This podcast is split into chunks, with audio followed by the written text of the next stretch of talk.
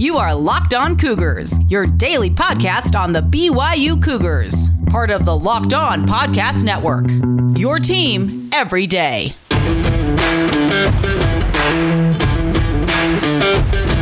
What's up, everybody? Welcome into Locked On Cougars on a Tuesday. Hope your guys' holiday weekend has been absolutely marvelous. A lot to get to ahead on this episode of Locked On Cougars. Continuing a conversation we began on a special Monday edition celebrating Independence Day for the United States of America. Well, BYU also celebrating a decade of independence.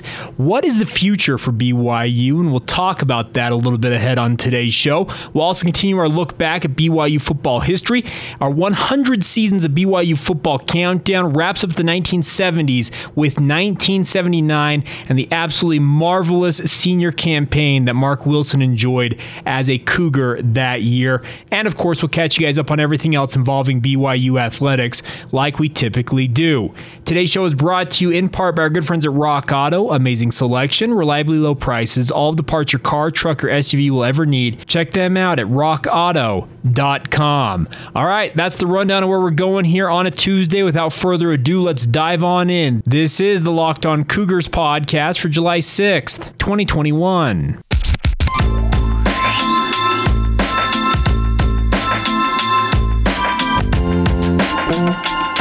What's up, everybody? I'm Jay Hatch, your host here on Locked On Cougars, your resident BYU insider. A big thank you once again for joining us on your daily podcast focused on the BYU Cougars right here on the Locked On Cougars podcast. A reminder for you guys to join us every single day. It's absolutely incredible to see the numbers as they continue to roll in from last month. Speaking of June, you guys were marvelous. But one thing I got a request for you guys right here, kind of the top of the month, I guess unofficially, obviously it's July 6th, but we're still early early on in the month of July.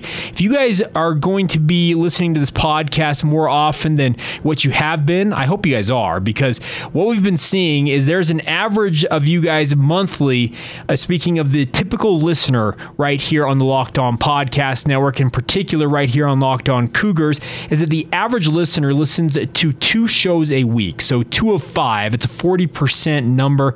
I'd like to see you guys get up to 80%. If you guys would listen to 80% of the shows, so four shows a week, I would truly appreciate that. And I think it would actually make you guys even smarter BYU fans than you are already. I think you BYU fans, by and large, get a bad rap as being unknowledgeable. I think that's complete bunk. I think BYU fans are actually some of the most knowledgeable when it comes to their teams in particular. But my goal here with this podcast is to make you guys literally the smartest BYU fans I can possibly make you. And the way to do that, well, join us more often. So, my request for you guys, yeah, go from that 40% mark, get above 50%, 60, 80%, another show or two a week that you guys listen to.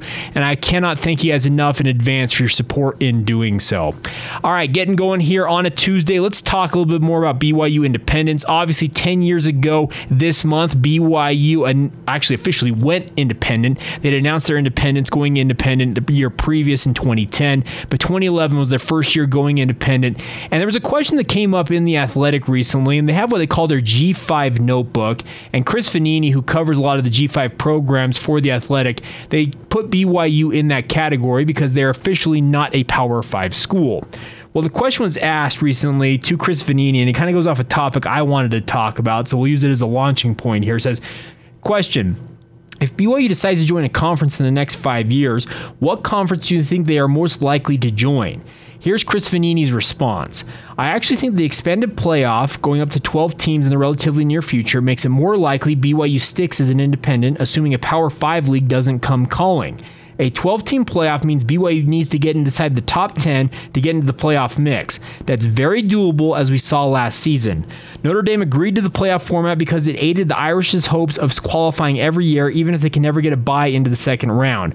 That's the trade off for an independent. BYU is a good TV deal with ESPN, so jumping to the AAC or back to the Mountain West doesn't provide a financial boost, and even if the G5 will have a path to the playoff, BYU's path might be even better. Unquote. Chris Vannini, I think you absolutely nailed it on the head. I want to say amen to you because I think that's exactly what BYU is thinking right now with the current format of the expanded playoff that is expected to be implemented in the next two to three years. BYU, if this is how it's going to be, you have 12 teams, and if you're inside the top 10, you're firmly in the mix as a college football playoff contender. I absolutely agree. Follow Notre Dame's lead and say, you know what? This is what we're going for, and we're totally okay with pursuing this path.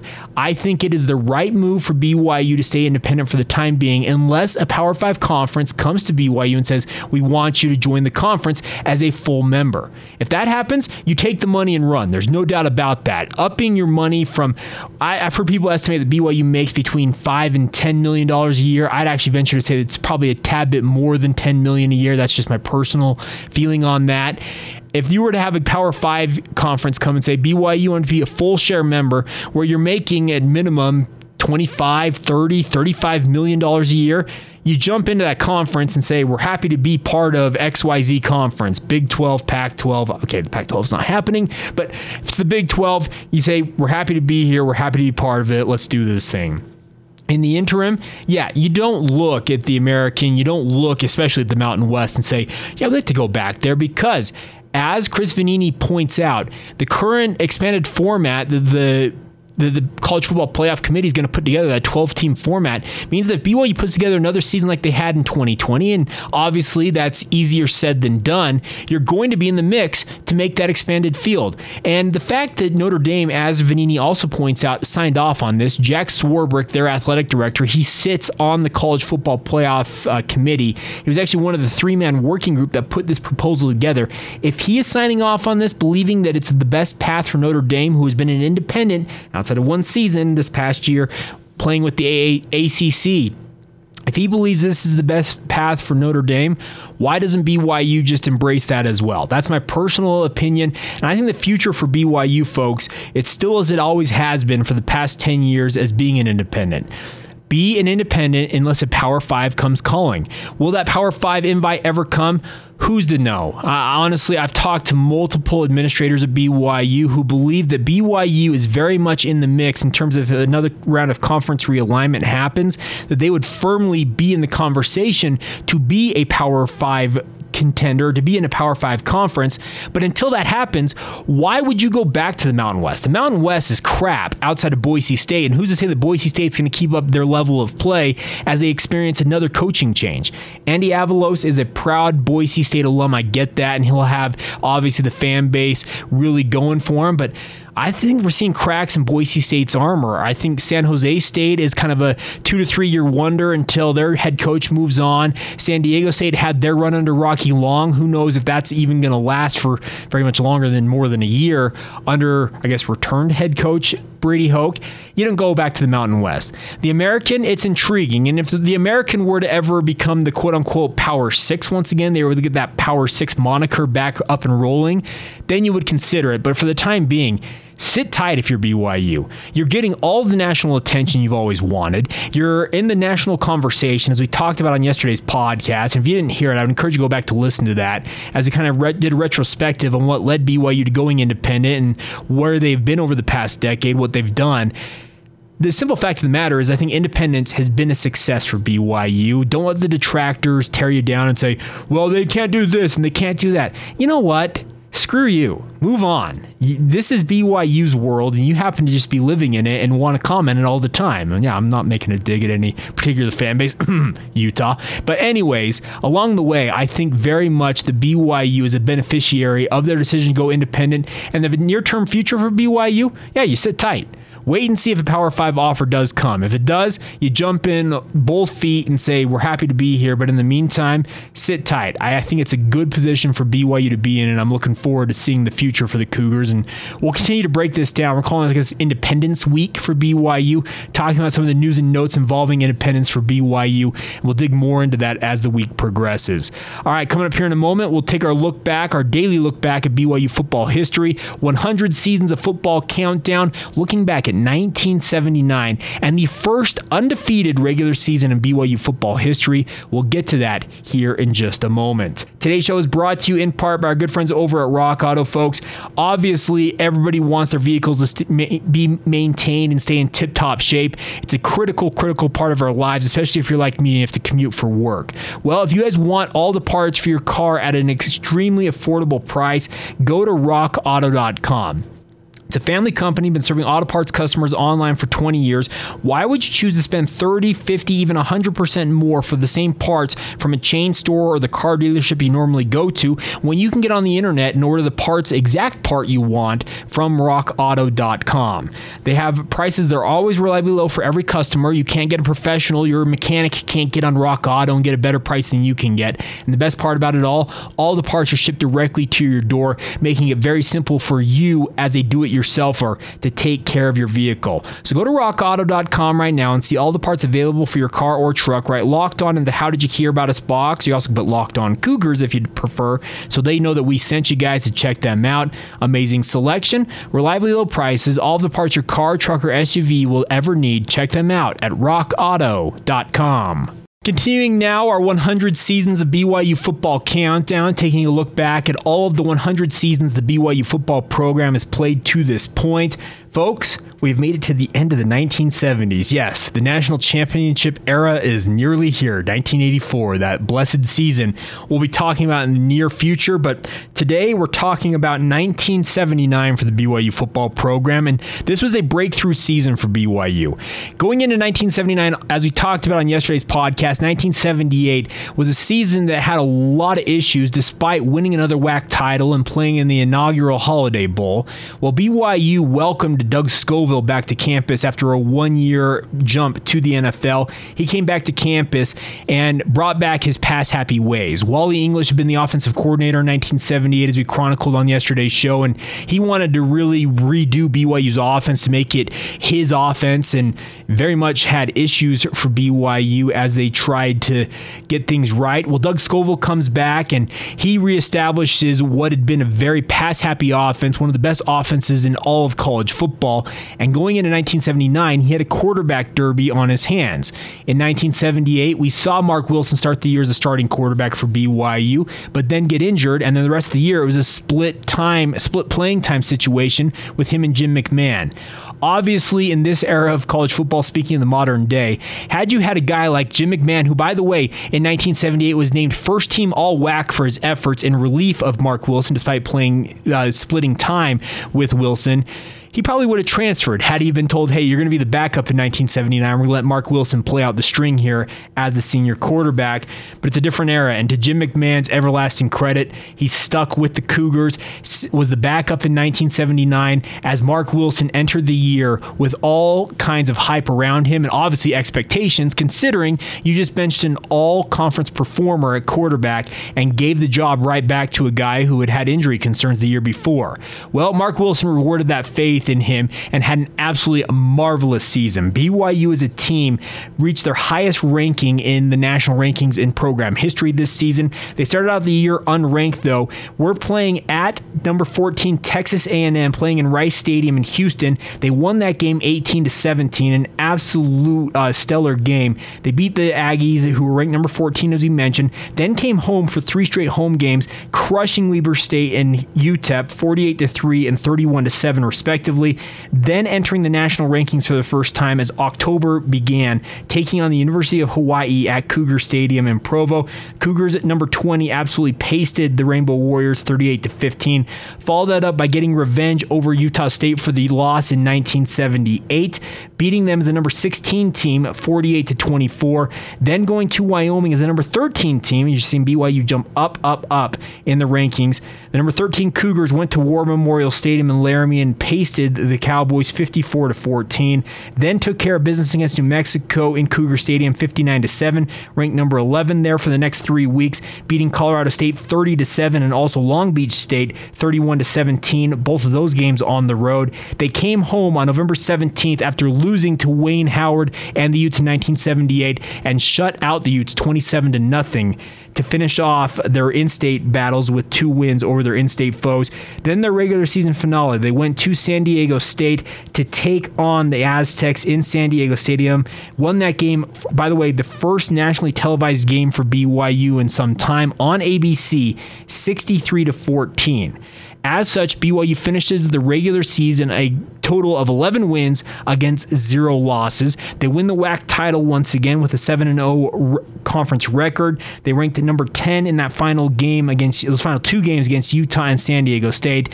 And then a little while later, what was it? Just over a no, just under a month later, BYU was back in San Diego Stadium for the second annual Holiday Bowl, taking on Indiana and unfortunately, the search for a bowl win continued as BYU lost that game against the Hoosiers 38 to 37. The Sunshine Scooter himself uh, was the head coach of Indiana that year. Lee Corso, some of you might know him now, a longtime commentator on college game day on ESPN. He was the coach of the Hoosiers in that game as they came out 38 to 37 winners over the Cougars.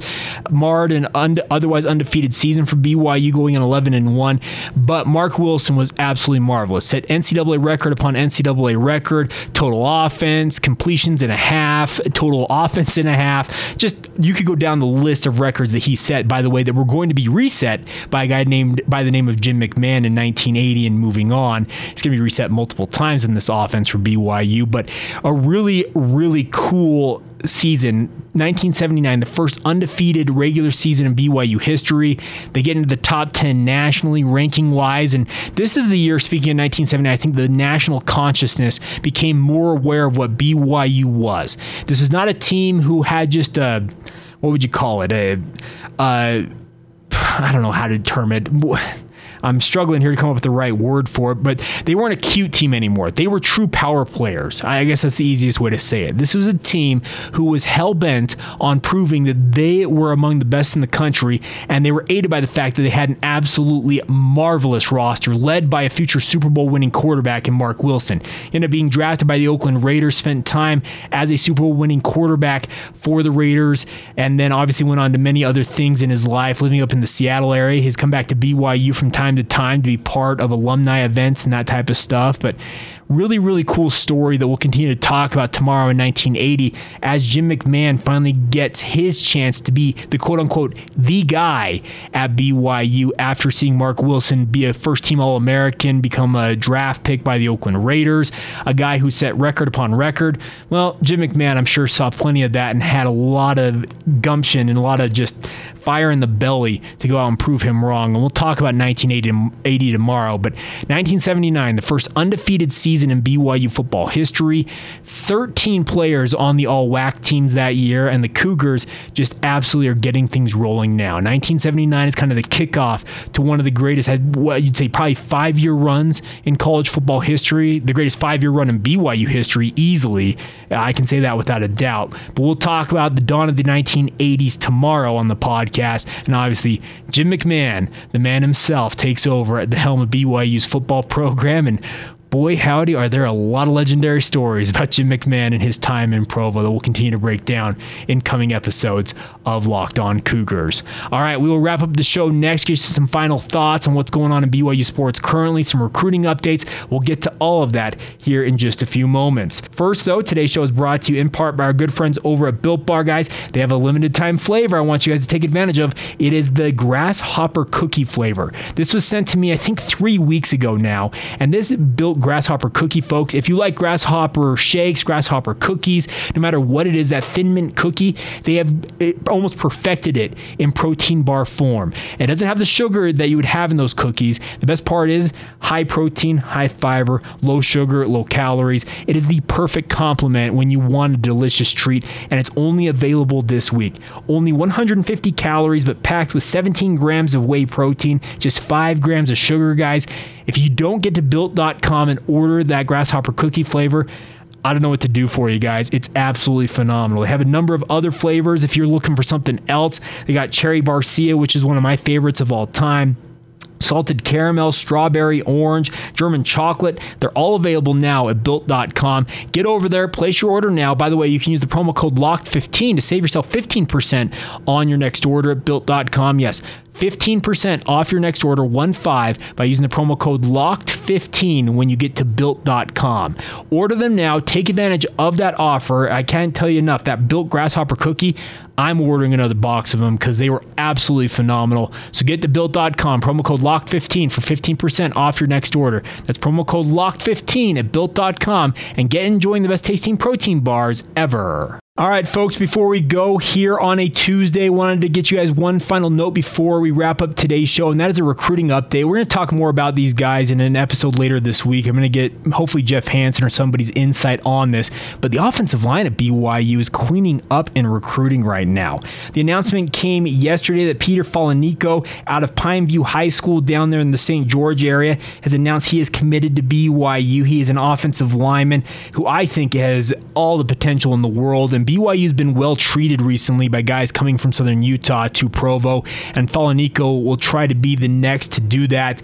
He's a big bodied offensive lineman. I see him more as an offensive guard at BYU once he enrolls in school at in Provo but he could end up playing offensive tackle. He's not necessarily, I think, a guy who you just kind of slot in at a spot and say, no, that guy's going there. That's the biggest thing about it is you just look at what's going on with BYU's offensive line. Darrell Funk has been very, very good about evaluating talent, issuing those offers, and so far has been just bringing in commitment after commitment. That also obviously the announcement by Falaniko comes just days after the announcement by Orem High School's Vai Soifua, who's coming to BYU just down the road from Orem High School. Soifua, some of you may have seen this on social media, went to, I believe, his Ole Miss. Uh, they had a camp where he was doing one on ones, and he had these guys from the SEC uh, level of I guess SEC country down there at Ole Miss who were just irate with him because he was so physical. He just was absolutely getting after guys.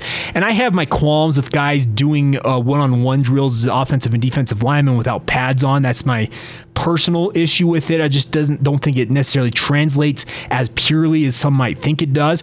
But you could just see the fight, the tenacity, just the nastiness that he showed at that camp down there at Ole Miss. And the, I'm telling you, these defensive linemen were getting really, really testy with him, but he did not back down at all. Uh, Soifua as well as Falaniko, I believe, make their 13th and 14th commitments for BYU's 2022 class. I got to believe they're getting close to filling up their already limited numbers in terms of scholarships for next year. But obviously, BYU will massage the numbers with guys going on missions. Obviously, some guys may decide to enter the transfer portal, as we have already seen with guys like Luke Andrada already, as well as Saleti Fevaliaki.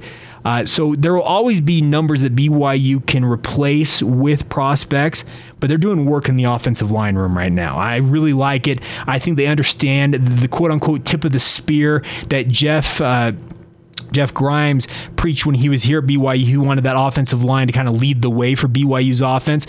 Well, I think Aaron Roderick has bought into that wholeheartedly. I think he already understood that previous to working with Jeff Grimes, but they're just leaning into it now. And that is the good news if you're a BYU fan is that BYU understands they need to continue to build this offensive line from the ground up. They need to have depth there at all times, continue to develop those guys and give them the opportunity to have success. If you have a good offensive line who can give a quarterback plenty of times. We saw in 2020 with Zach Wilson just sitting back there seemingly for eons, then picking apart a defense. It's a great way to win games, plain and simple. Defensive backs, linebackers, they can only cover for so long before a guy comes open. And if you give a quarterback enough time to make a play, they're going to make that defense pay. And I think that's what BYU's philosophy is here. Yes, we've got good quarterbacks, but they're only so good as their offensive line is in front of them.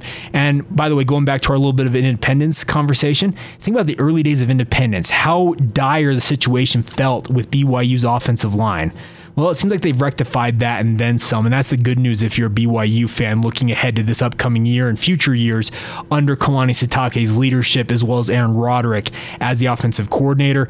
They understand that that offensive line is going to be the base, the the foundation that BYU's offense is built on. That wide zone running scheme is, is going to be a staple, but in addition to a high powered offensive uh, passing attack that's going to attack downfield.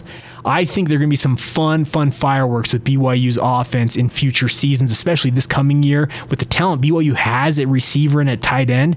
There's no reason to think that BYU can't have plenty of success on offense if they get steady quarterback play as well as a solid offensive line. I'm a believer in this team, folks. I'll say it again. I really think they've got something special brewing in Provo. I could be wrong about that, but my gut tells me that 2020 was not a fluke. It was not a fluke, plain and simple. This is a good team. They're recruiting at a high level and they're bringing in plenty of talent. They're building for the future. They want to build that foundation. And I, for one, am looking forward to this upcoming season as well as future seasons under Kalani Sitake and Aaron Roderick's leadership. All right, that is going to do it for this Tuesday edition of the show. A big thank you once again for your continued support. Please follow the show on social media Facebook, Instagram, or Twitter at Locked On Cougars. The Twitter, uh, not the Twitter feed, the email address for this podcast, if you want to reach out anytime, is lockedonbyu at gmail.com. And a big thank you once again for your continued support. As I said, want you guys to go from 40% to 60%, even 80 or 100%. Listen to as many shows as you possibly can manage because we we want you guys to join us every single day.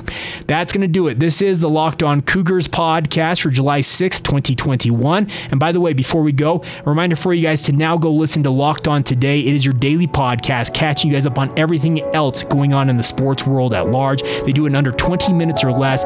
So tune into that now, right after you've finished listening to this show. This has been the Locked On Cougars podcast once again for July 6th, 2021. And we will talk to you guys tomorrow.